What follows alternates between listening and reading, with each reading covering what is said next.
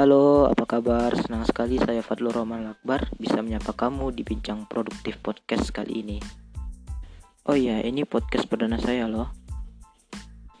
Kali ini saya akan membahas tentang skui rencanakan masa depanmu mulai dari sekarang. Tahukah kamu apa resep kecil yang terlihat mudah dilakukan namun sering dilupakan oleh orang-orang yang ingin sukses? Iya, jawabannya adalah membuat rencana masa depan. Sudahkah kamu membuat rencana masa depanmu? Jika belum, ini saatnya membuat rencana masa depanmu sendiri. Mungkin kamu ada yang bertanya-tanya, mengapa harus membuat rencana masa depan jikalau ingin sukses?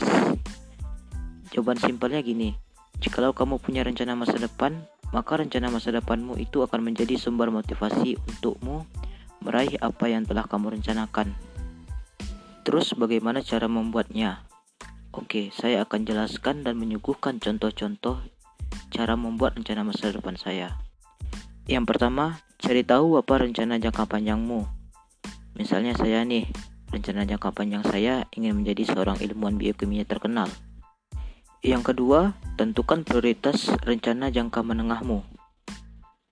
Nah, karena saya ingin menjadi ilmuwan biokimia, maka saya harus memprioritaskan kepada hal-hal yang membawa saya kepada tujuan saya Misalnya, mengikuti riset-riset atau kajian ilmiah biokimia, lulus kumlot, melanjutkan S2, dan mendapatkan beasiswa. Yang ketiga, buat dan lakukan rencana jangka pendekmu.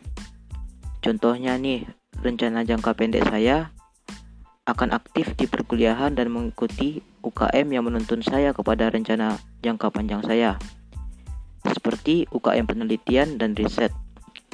Kemudian akan mengikuti lomba-lomba ilmiah dan riset. Kemudian saya ingin menjadi asisten dosen atau asisten praktikum. Nah, begitulah cara saya membuat rencana masa depan. Gimana? Apakah kamu akan langsung membuat rencana masa depanmu sendiri?